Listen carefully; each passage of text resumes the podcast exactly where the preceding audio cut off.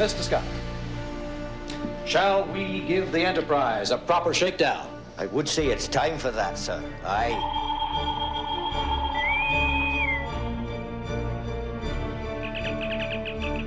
Before this drama unfolds, we give welcome to the ones named Kirk and Spock.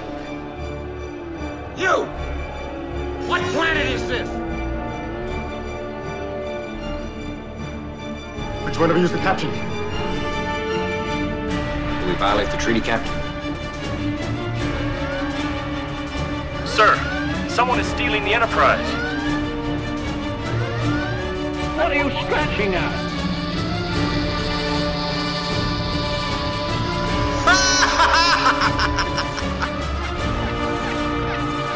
Humans make illogical decisions. Destruct sequence completed Yes, I found Mrs. Spock! I'm talking to Mrs. Spock, you understand?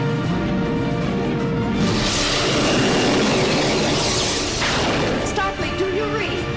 This is the Enterprise. We are under attack. Fire, Mr. Scott.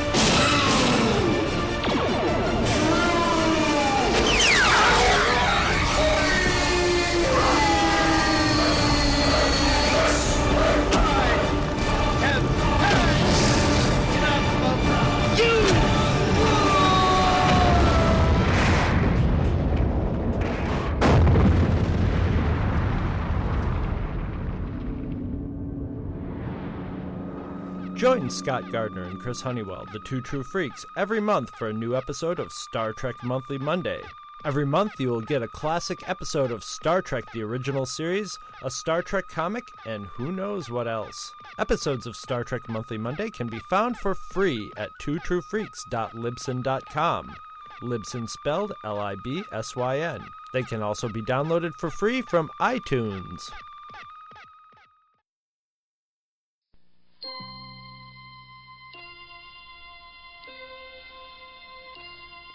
Podcasting, the final frontier.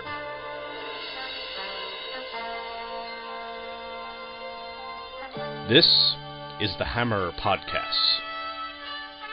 Its 30 minute mission to rehash geeky topics, to seek out new bastions of nerdiness, to timidly go where the more talented have gone before.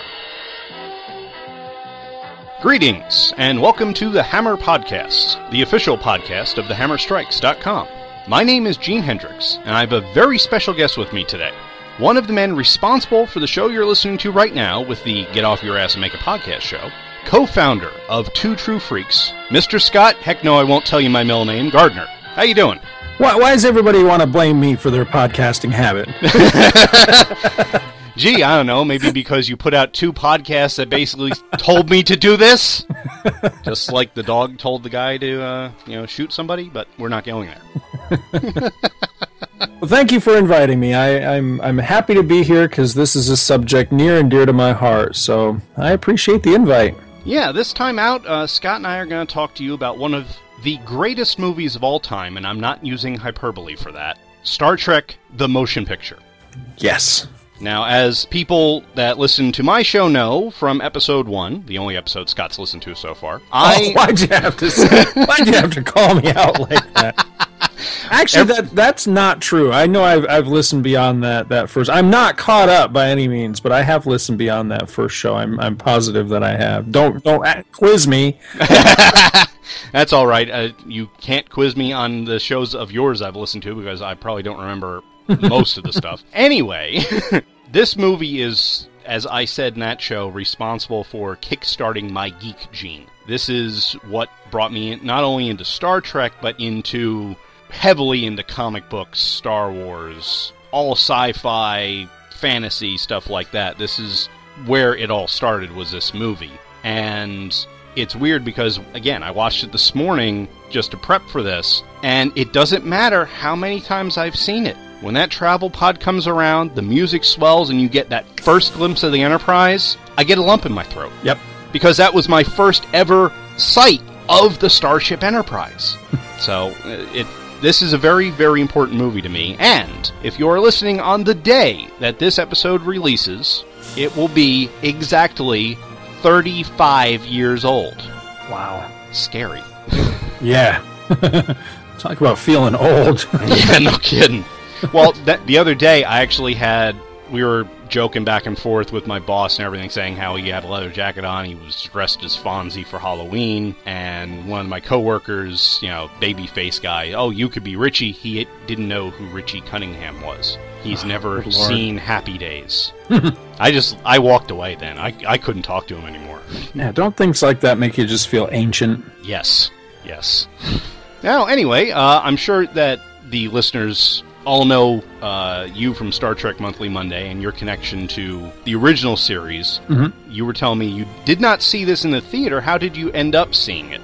Well, I'll give you the the uh, Reader's Digest condensed version as much as possible here. I watched Star Trek as a kid, although you know, I wouldn't really call myself a fan or anything. I, I couldn't quote you, you know, rhyme and verse on any episode or anything. But I watched it. I was aware of it. I knew it was out there and stuff. And I didn't really become a Star Trek fan, a solid Star Trek fan, until uh, Star Trek II The Wrath of Khan was on HBO. And that movie was kind of my gateway drug into Star Trek because it played on HBO. And, and, you know, if you had HBO back in the 80s, you know, then you know that they would just take a movie and just run it into the ground. You know, they just play it and play it and play it and play it and play it. So it was on all the time. And I just fell in love with it through it being on HBO all the time. And one of the things about Star Trek 2 that I've always thought was was really cool is how it kind of just throws you right into the movie. You know, it doesn't give you a lot of setup. It kind of assumes that you know things, like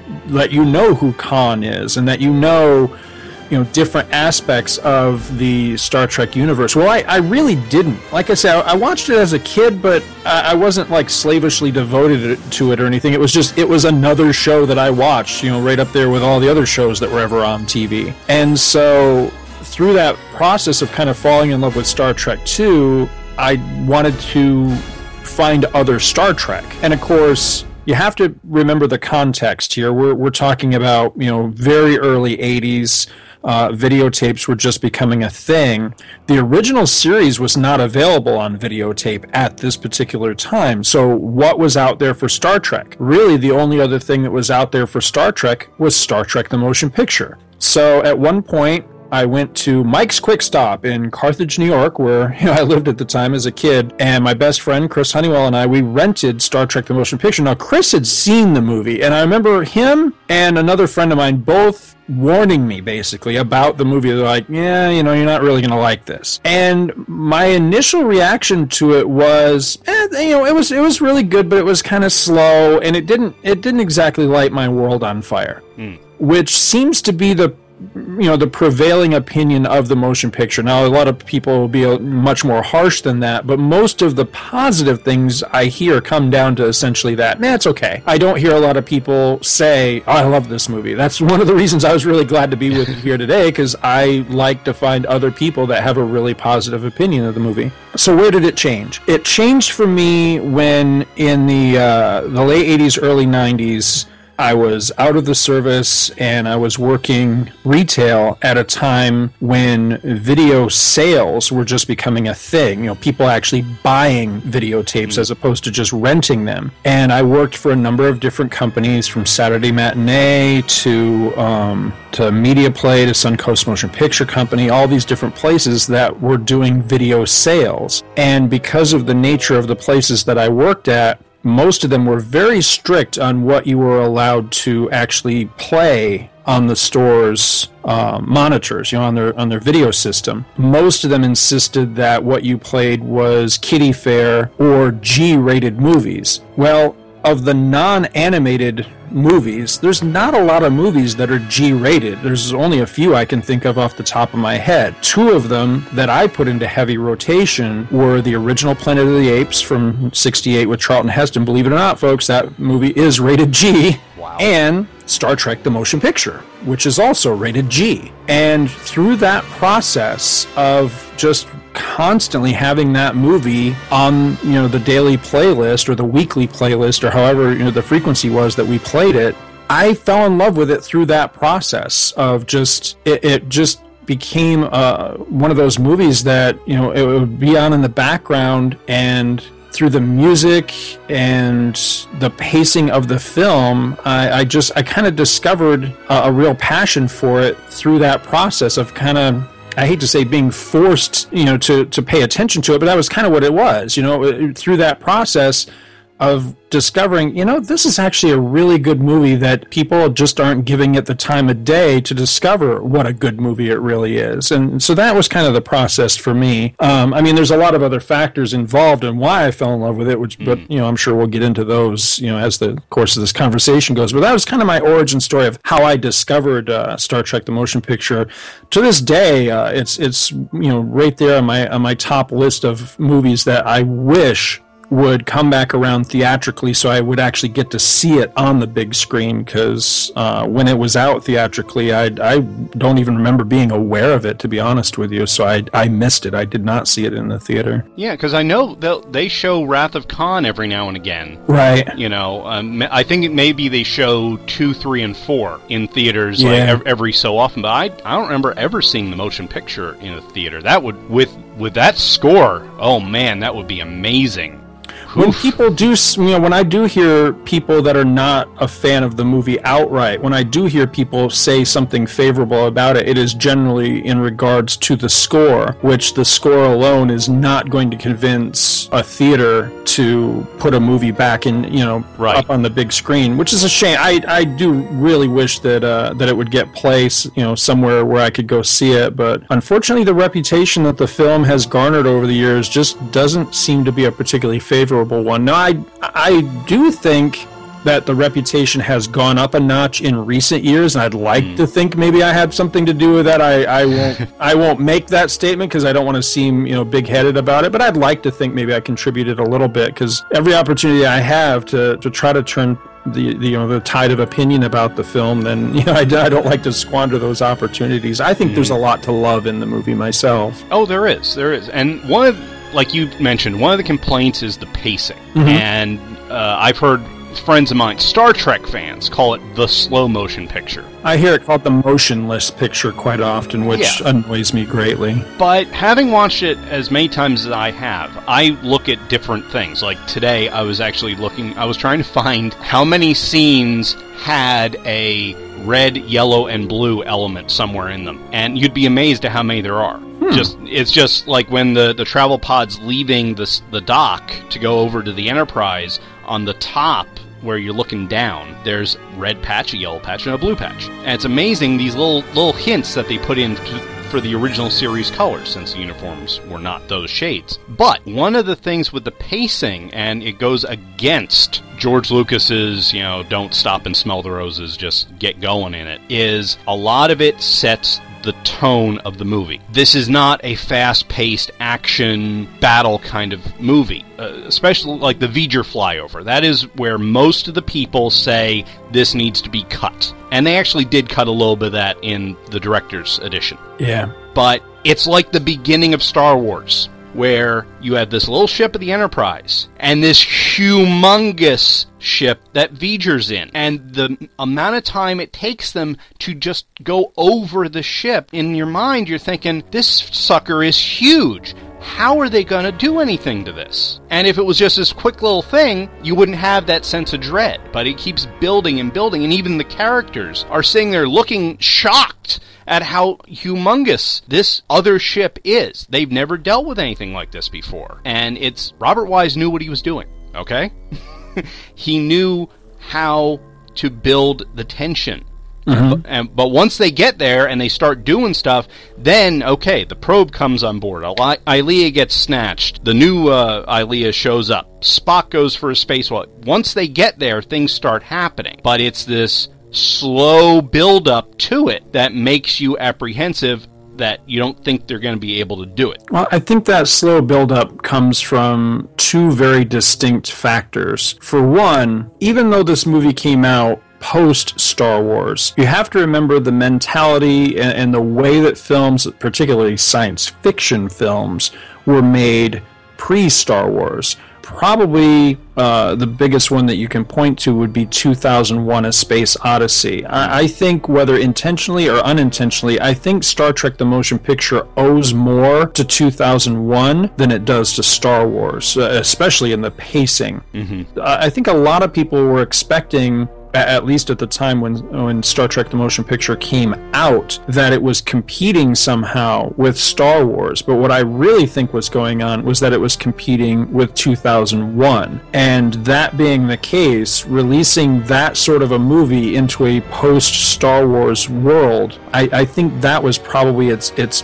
biggest detractor. You know, the thing that hurt it the most is that people just looked at it and said, you know what, I know you're a brand spanking new movie, but you're kind of a dinosaur. And I think that that has stuck with it all these years. The other thing that I think was a, a major contributor, uh, you mentioned Robert Wise, the director. it's very funny that uh, I hope you don't mind my letting the, the listeners peek behind the curtain a little bit, but as we record this, it's November 1st. Last night was Halloween. Well, last night I actually sat and watched again uh, The Haunting from 1963, which is uh, Robert Wise's uh, adaptation of The Haunting of Hill House, you know, the, the film that he did in 63. Now, I enjoy that movie, but as my wife and I were both saying repeatedly while we were watching it, by today's movie going sensibilities, that is one plodding, slow movie. it's good and it's suspenseful, but if you go into it with a modern sensibility of particularly say horror films where you're expecting blood and guts and horror and fast-paced you know quick cuts and all this special effects stuff then you're going to walk away sorely disappointed because that's not what that movie is. It is a suspenseful it's more of a it's not what you see it's what you don't see. And to a large degree, I think Star Trek the Motion Picture is kind of made on that same mentality. You know, not that there's not beautiful special effects and incredible sets and everything, but it's more Wise is taking his time to tell the story. He, he's not feeling a sense of being rushed. So, you know, the movie takes, what is it, two and a half to three hours, something like that. It's a very long movie. The original theatrical release was two hours and ten minutes. Oh, I always thought it was more than that. No, no, I- that's the one I watched today, and it, Hmm. If you include the overture, which I sorely miss in movies, is the Right. overture, it would add like another five minutes maybe. But yeah, it, it feels a little longer than it actually is, just because of the uh, the grandeur of it. Now, on that subject, I- I'm very curious of the. Um, I think there's been three distinct cuts of the movie now, if I'm not mistaken. Maybe there's more. Maybe there's another one I'm forgetting. But the three I can think of are, of course, the original theatrical version, and then there was the one that came out on videotape after a time called Special Longer Edition. Right, it had like five more minutes or something. I I think it was more. I think I want to say it was like twelve or it was double digits. I want to say it was Okay. either twelve or seventeen. I think something Mm-hmm. like that. I wish I had the videotape in front of me. And then uh, the one that came out of. It's pro- I was going to say a couple years ago. It's probably closer to ten years ago now. It was called the uh, the director's cut edition. Right. Uh, of those three, I'm just curious. What's your personal favorite one? Well, the one that I grew up with was the VHS copy, and that is still my preferred version. So is that the special longer version? Yes. Okay. Yeah. Yeah, that's that's the one because we were one of those people that actually bought it on VHS Right. in, in the early '80s, and that's that's where I first saw it was at home. But that's the one I, I prefer because it's still got the original special effects. Now I I have nothing bad to say about the revised effects they did in the director's cut. They add a lot, but I like the mystery of the unfinished version special effects. But there's just some scenes that are in that that I like to have in the movie, like the the scene where Kirk goes down to the transporter room and McCoy will not get on the transporter pad. In the original release, the one I watched today, Kirk says, "Okay, I'll go get him beam up." Then McCoy beams up. Whereas in the extended Right. version, you have him Kirk asking, you know, Yeoman, what's going on down what there? What was the problem down there? Yeah, it's something about let us let it scramble our molecules. And then he has a joke with Rand, and then they beam McCoy up. I like that scene being in the movie Right. because it adds it adds a little more to McCoy's character because you know he used to beam all the time on the show, but since he's retired, he doesn't want to deal with it, and it, it just adds a little bit more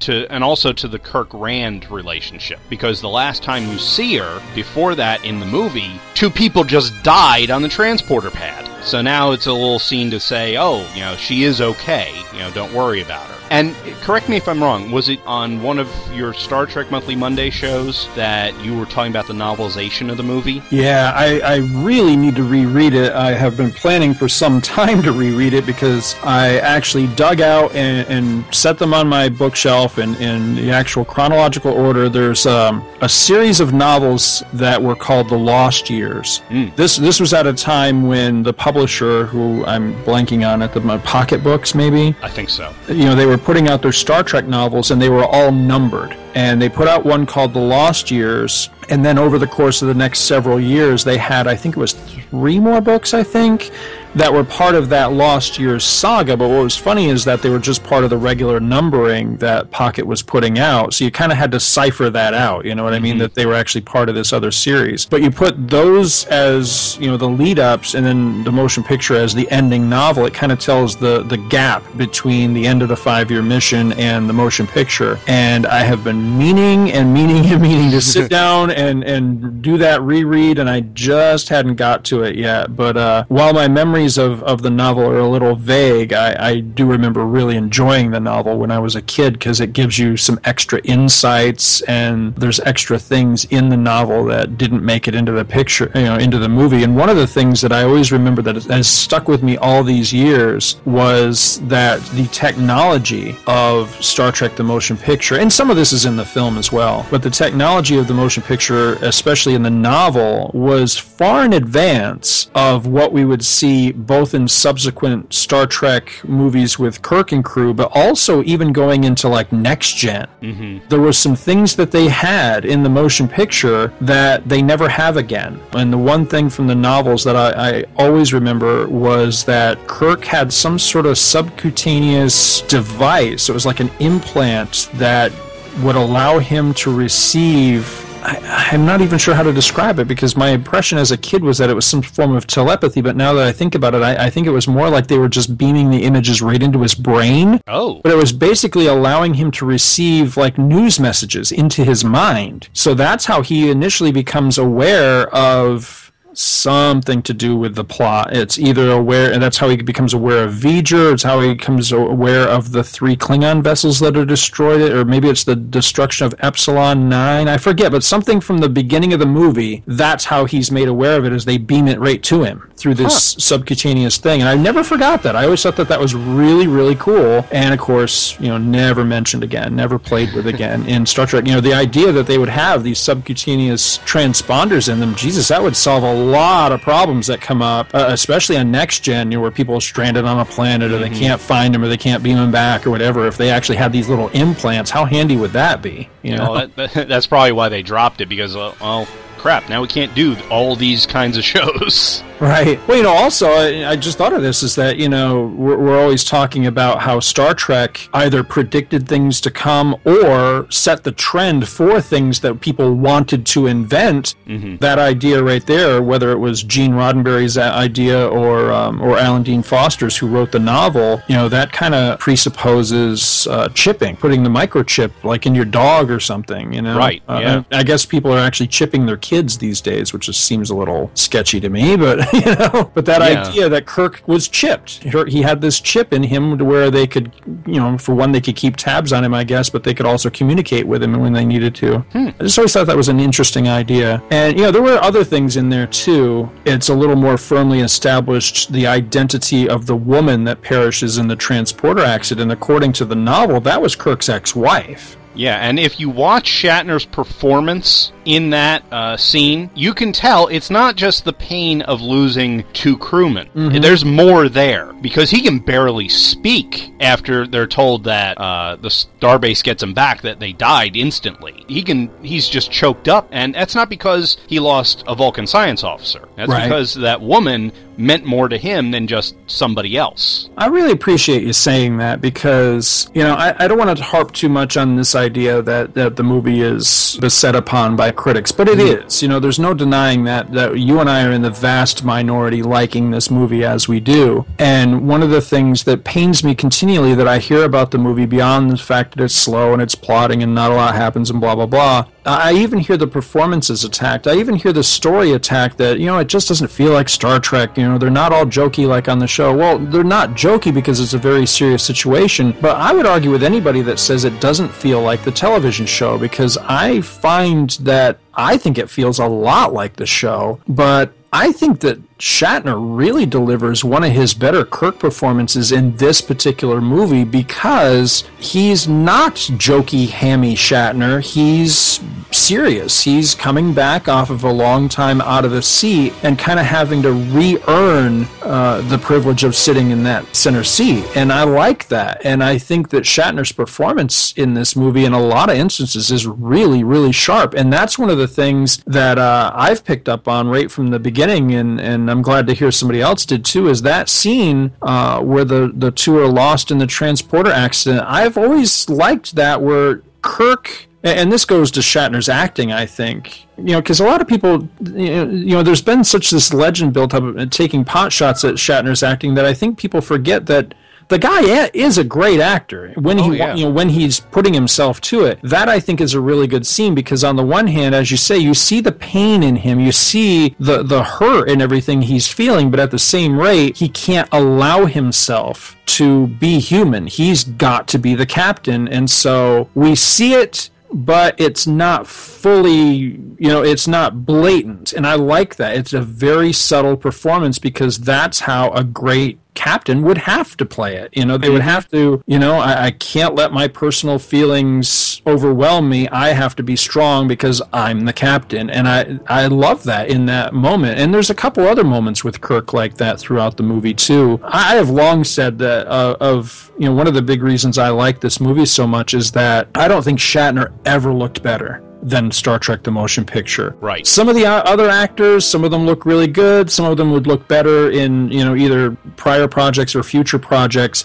But Shatner, Kirk, who to me, that's what Star Trek is all about. You know, at the end of the day, it's it's Kirk's story, you know, Mhm. to me. But Kirk, I don't think ever had a finer moment than uh, than Star Trek: The Motion Picture. He still looks pretty good in Star Trek 2, but part of the thing with that movie was him coming to face with the fact of getting old and his mortality and all, and he kind of looks that way. Whereas in this movie, you know, damn if he doesn't look like he's right in his prime, man. And I, I like that. You know, he's fit, he's trim, he's back. You know, he's he's rested and tanned, and Kirk is back, and I like that. I, I think that really plays to the strength of the movie. Oh, it does. And this is the only. I think I'm I'm stealing from you here, but this is the only movie of all the, the Star Trek movies that's actually a science fiction story. Mm-hmm. It's not action, it's not fighting, it's not weird displaced time travel, it's actually science fiction. And the Enterprise fires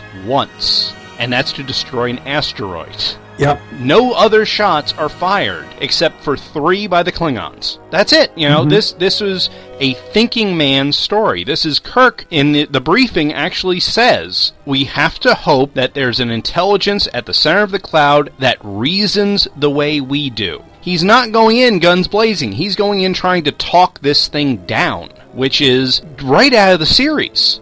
You know, Mhm. yeah, Kirk went he he fought some sometimes, but a lot of times it was trying to talk his way out of it. Uh, Right. Whether it's you know Kirk logic destroying a computer or just trying to convince people, hey, you know, you don't want to do this, or just you know, we'll just go, leave us alone. But oh, well, you're not leaving us alone. Fine, then we'll shoot you. But it's it's science fiction. It is trying to overcome the obstacle with reasoning. And that's one of the things that Star Trek is best for is the future is bright and guess what? We can outthink anything. Well, you know, after the the initial um, episode that we did on Two True Freaks discussing this film, uh, believe me, I have had no end of people asking me, you know, are, are you serious about that? That one's really your favorite? And, and my having to justify why it is. So I've given this subject a lot of thought. and it basically, I, I come down to two things is that by saying favorite, I, think people want to read more into that statement than is really there. By saying favorite, I am not saying I think it's the best one. I think mm-hmm. it's the most action packed. I think it's this. I think it's that. I'm just saying for me personally, this is the one that speaks to me the best. And the two major reasons I, I've been able to narrow it down to for this is, uh, as you say, it's the one that's purest science fiction. Um, because if you take a look at, at the other, and I'm just going to narrow it to the Kirk movies, but you know, you take a look at the other Kirk movies. Two is Kirk in Moby Dick, essentially. Three is, you know, it's an adventure tale. It's it's about family. It's about him going, you know, to save his friend. Four is, you know, let's go save the whales. And five, I'm not sure what the hell five's all about. and then six is, you know, it's a political allegory, you know, uh, us and the Russians. So none of them as good or you know whatever your opinion are of the other movies none of them are pure science fiction along that same line none of the other ones and again uh, i'm not slagging any of them but none of the other ones are pure roddenberry star trek and what I mean by that was that Gene Roddenberry thought the whole thing up, and he had a very definite idea in his mind of what Star Trek was and what it should be. That idea, unfortunately, didn't necessarily always translate into the most exciting television. But this was his opportunity, and I think this, this and possibly the pilot, or, or maybe even the whole first season for Next Gen, were really the only two times that Gene Roddenberry was able to to really express the idea he had for Star Trek. And I think that's why this movie and the first season of Next Gen feel like kissing cousins because they are, because he mm-hmm. had the strongest influence during that time. Now, Next Gen would quickly change in order to you know appease audiences and be a little more mass market appeal and, and just be a little more exciting television frankly. And, and so would you know the, the star trek feature films with kirk would also change and mutate because unfortunately roddenberry's vision what he wanted star trek to be doesn't it just and it pains me to say it but it is true it just doesn't necessarily appeal to a mass market. It doesn't make for blockbuster numbers. But that's one of the things I like about this movie is it's I'm sure they wanted it to do gangbuster numbers but at the end of the day it's not trying to be Star Wars. It's not trying to be this huge blockbuster film. It's just trying to tell a good intelligent science fiction story that doesn't necessarily involve shooting and bad guys and, and scary aliens. It's more about this cerebral idea of who are we and where are we going and, and I like that. I think that is kind of the, the core idea for Star Trek in a lot of ways. I mean, I love the action ones too, but every once in a while I want a good th- episode that makes me think about something. Right. This is unfortunately this is the only one we got of the Star Trek films, and the way the franchise is looking these days, it might be the only one we ever get. So, in that regard, it holds a very special distinction, and I like that. To me, it makes the movie feel that much more special because there's no not another one in the entire series quite like it, and I like that. Some people would say, "Oh, thank God," but me, I just say, "Well, you know, I, I like that. I like its its special place in the in the franchise." Yeah, well, it was really the series brought to the big screen. You know, it it was like a large episode of Star Trek. You know, it wasn't trying to be a blockbuster movie. It was trying to be what it was based on. And that that comes from being, you know, morphing from Star Trek Phase 2 coming in and that's where this stuff comes from. And that's also why Next Gen feels so close to it because same source material. Really. Right, right. You know, we had uh, Decker and Ilia go become Riker and Troi. Although Ilia is a little more useful, but we won't go go there. We're trying to celebrate the movie, not tear down other things. But it's also. Uh, it, people say it, they're not jokey or anything. They really weren't all that jokey in some of the episodes of the TV show. I mean, I defy you to find one lighthearted moment in. Um, now I'm blanking on the damn name. What happens in it? Uh, the one with uh, Mark Lenard as the Romulan commander. Oh, uh, Balance of Terror. Balance of Terror, yeah. Yeah. That, that is a super serious Mhm. episode. This is a super serious movie. There are But it's not without its humor, though. Oh, I it mean, does uh, have humor. I mean, yeah, it's got the you know now that we've got them right where they want us line. Right. I, I think that's the thing with it is that it.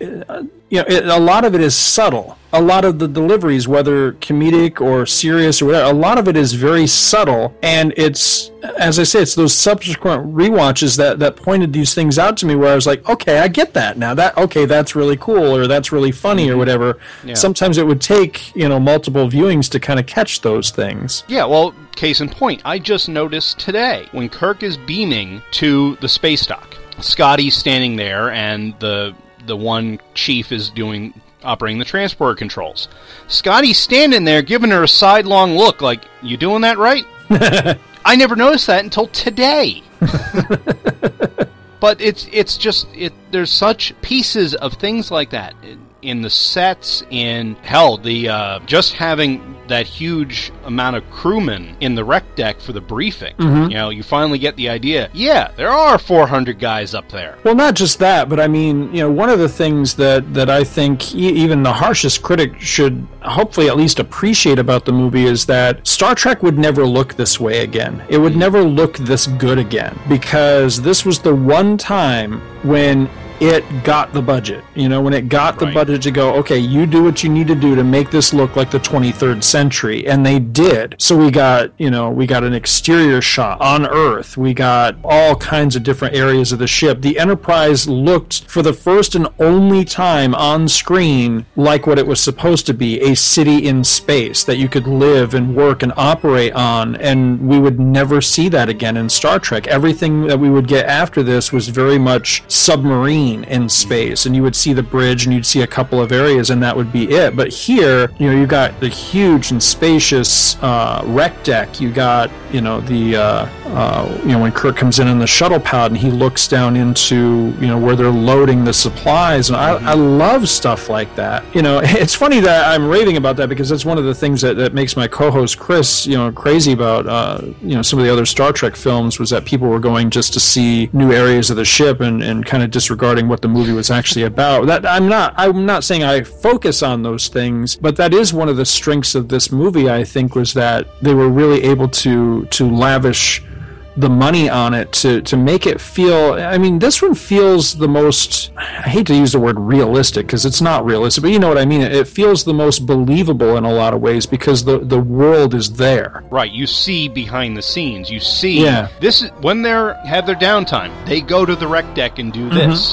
When they're off duty on Earth, apparently they have a huge toga party because there's a bunch of people Right. look like they just walked off, off a Roman set. But still, you you don't see everybody in the Starfleet uniform all the time, and even the uniforms. There are a huge variety of uniforms in this movie, from the super cool that so cool that my wife actually commented that's a really sharp uniform, Kirk's admiral uniform. Yeah. To you know the short sleeve option, to Sulu wearing like a wraparound thing, you know all these variety of uniforms. Again, you're not going to see that until like Encounter at Farpoint, and then they got rid of those right in next gen. So it, it's you just get more of a like you said a believable feel that this isn't just a set.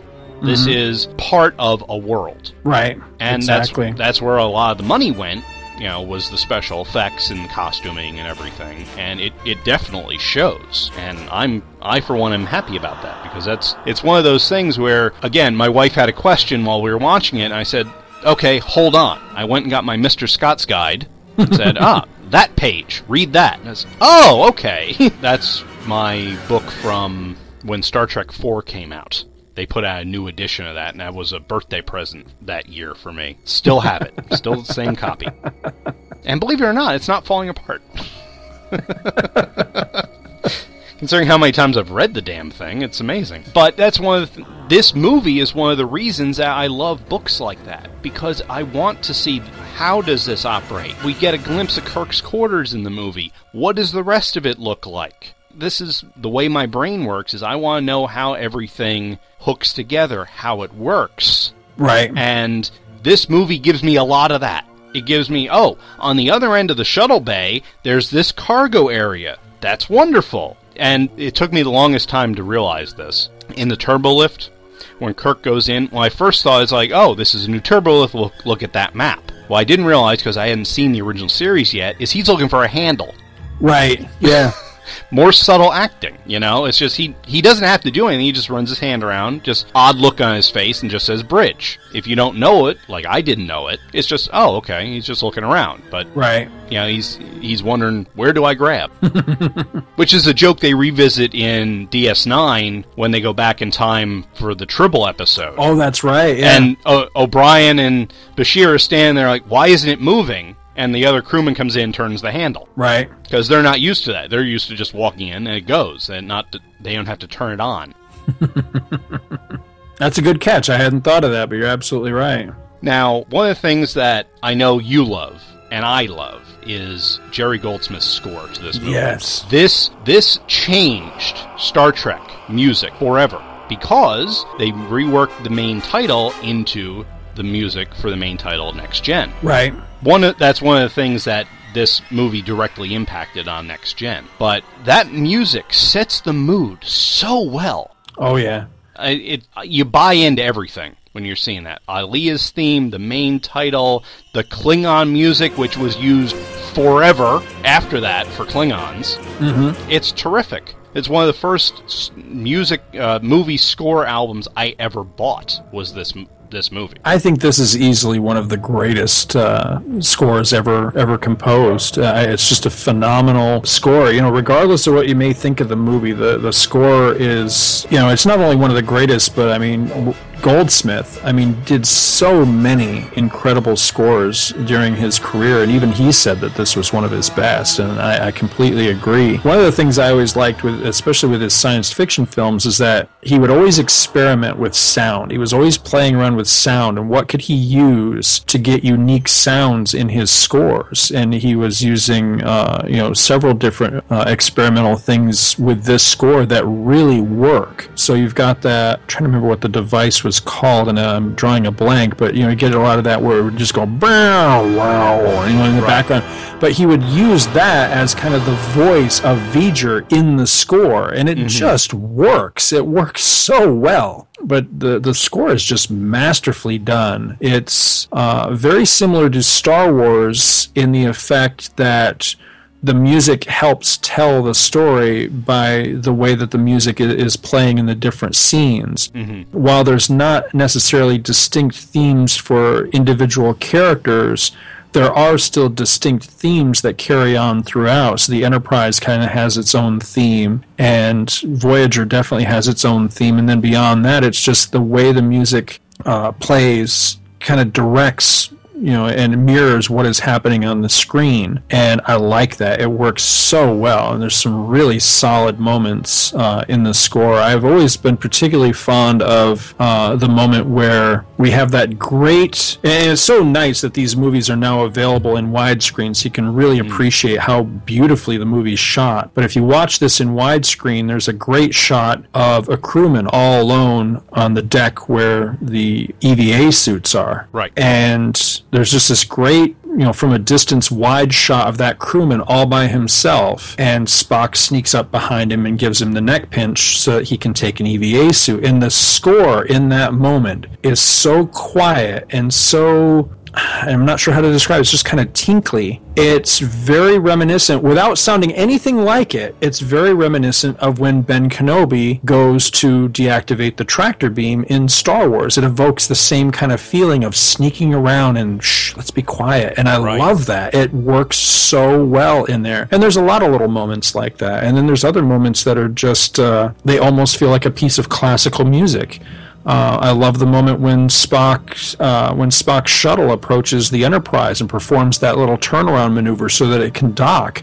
The music and the and the feeling in that moment is very 2001: A Space Odyssey, and it's moments like that when I hear other people criticize those moments as dragging the film down. I'm like, you're completely missing what's happening here. This is actually beautiful, Mm-hmm. and I, I love those are the moments that I really like. Yeah, it's one of the things that it's showing you that yeah, these may be big clunky machines, but they have a grace about them. Exactly. Yes. Yeah. And and it's actually treating it like it's in zero gravity because you could not do a flip like that within you know range of any kind of planet because you would have to fire thrusters to get away from that gravity. No, it's just it's basically picking a point within itself and completely flipping around. Right. around that point while still moving towards the Enterprise. Right. It's just beautiful. Well, I'm a I'm a very big fan of early space flight. You know, Mercury through Apollo, and you have to remember what was happening in the real world behind the scenes around the time that this movie came out. You know, not long uh, before this film, we had seen the official announcement of the space shuttles, and because of overwhelming fan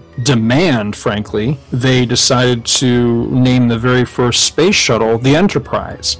Now, it never flew, it was just a mock up, but that was the first one. So Star Trek fandom was, was on the upswing again, you know, when this movie was coming out. You know, there'd kind of been a resurgence of, of interest in Star Trek. And a lot of these guys, you know, the actors, uh, particularly Nichelle Nichols, were very closely tied with, with NASA and the real space programs. And Gene Roddenberry himself wanted that authentic feel of being you know, like Star Trek the Motion Picture feeling like an outgrowth of where we were as a people and as a nation with our own space program of, of the 70s. And that's another thing that this movie really represents well. It's really the last time it was really represented in Star Trek, in, in my opinion, of this feeling like a natural progression of the real space program as it existed at that time, especially the moment where uh, Decker takes Ilia to the rec deck and he shows her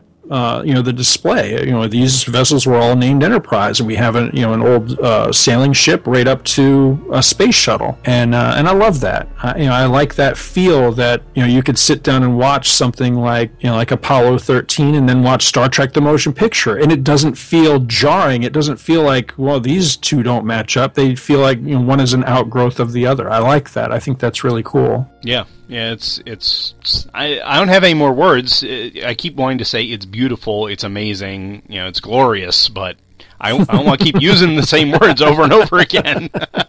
uh, but I mean, it, this movie is important in many ways. I mean, it's not only did it start the resurgence of people actually filming Star Trek, because if it wasn't for the motion picture, no matter what people think of it, you wouldn't have Next Gen, DS9, Voyager, or Enterprise. They all came directly out of this movie. There were other original cast movies and everything, but this is the one that I always I always felt I want to see the 5-year missions after this because supposedly in the lore and everything they went on another 5-year mission with the the motion picture Enterprise Right. you know but i i want to see those unfortunately it's not never going to happen There was an attempt, um, at least in the comic books. Mm. Uh, there was a series, called, I think it was called The Unknown Voyage or Untold. I think it was Untold Voyages. untold voyages it was Untold all Voyages. yeah but it was only like a four issue miniseries or something I think I could be wrong. Maybe I'm rewriting history here, but I think originally that was intended to be an ongoing. I do believe, but then you know I,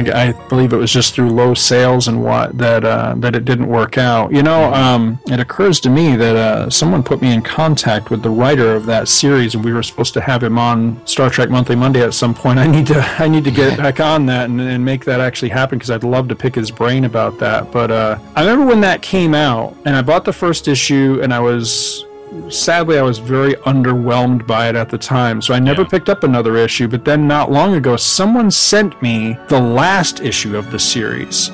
And the last issue of that series, not only is it a, a great story, it is the Star Trek story I had been wanting to read for many years, which was it, told the story essentially of why in the world, after everything that Kirk goes through in this movie, in Star Trek the Motion Picture, to regain the captaincy of the Enterprise, why in the world would he give it up again, as we see that he has done uh, when we pick up with him in Star Trek 2? And the last issue of that series actually tells that story, and it was really good. I, I enjoyed it very much. I'd encourage anybody that's all you know, likewise interested in that mystery to uh, to seek that out because it's, it's very very good. But I'm with you. I always wanted to see more uh, stories from right when the when the Enterprise flies off at the end of this movie. Give me more of that. You know, tell right. me okay, what's what happens next? And uh, there there have been some stories, um, but none of them stand out in my mind as being particularly memorable. There was one a couple years ago called uh, Ex Machina that was okay. Mm-hmm. I, I, wanted to like it more than I did because the author was so enthusiastic about the motion picture. He spends the entire preface of the book raving about you know how this is his favorite movie and everything. But then unfortunately the book wasn't very good. So.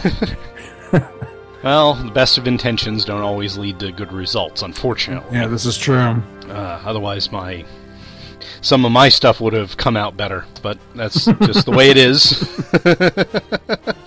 well, we could probably go on for hours. Yes, we could. Movie, but I don't want to burden the listeners too much. Allow me to wrap up for everyone listening by saying this. Whether you've seen this movie recently or not, I would encourage you, on the 35th anniversary of it, give it another watch. Just sit back, enjoy it, look at it from a science fiction perspective. Not in comparison to any other original cast movies, just as a huge episode of the TV show. And I promise you, your opinion will go up. That's not too big of a promise, is it? No.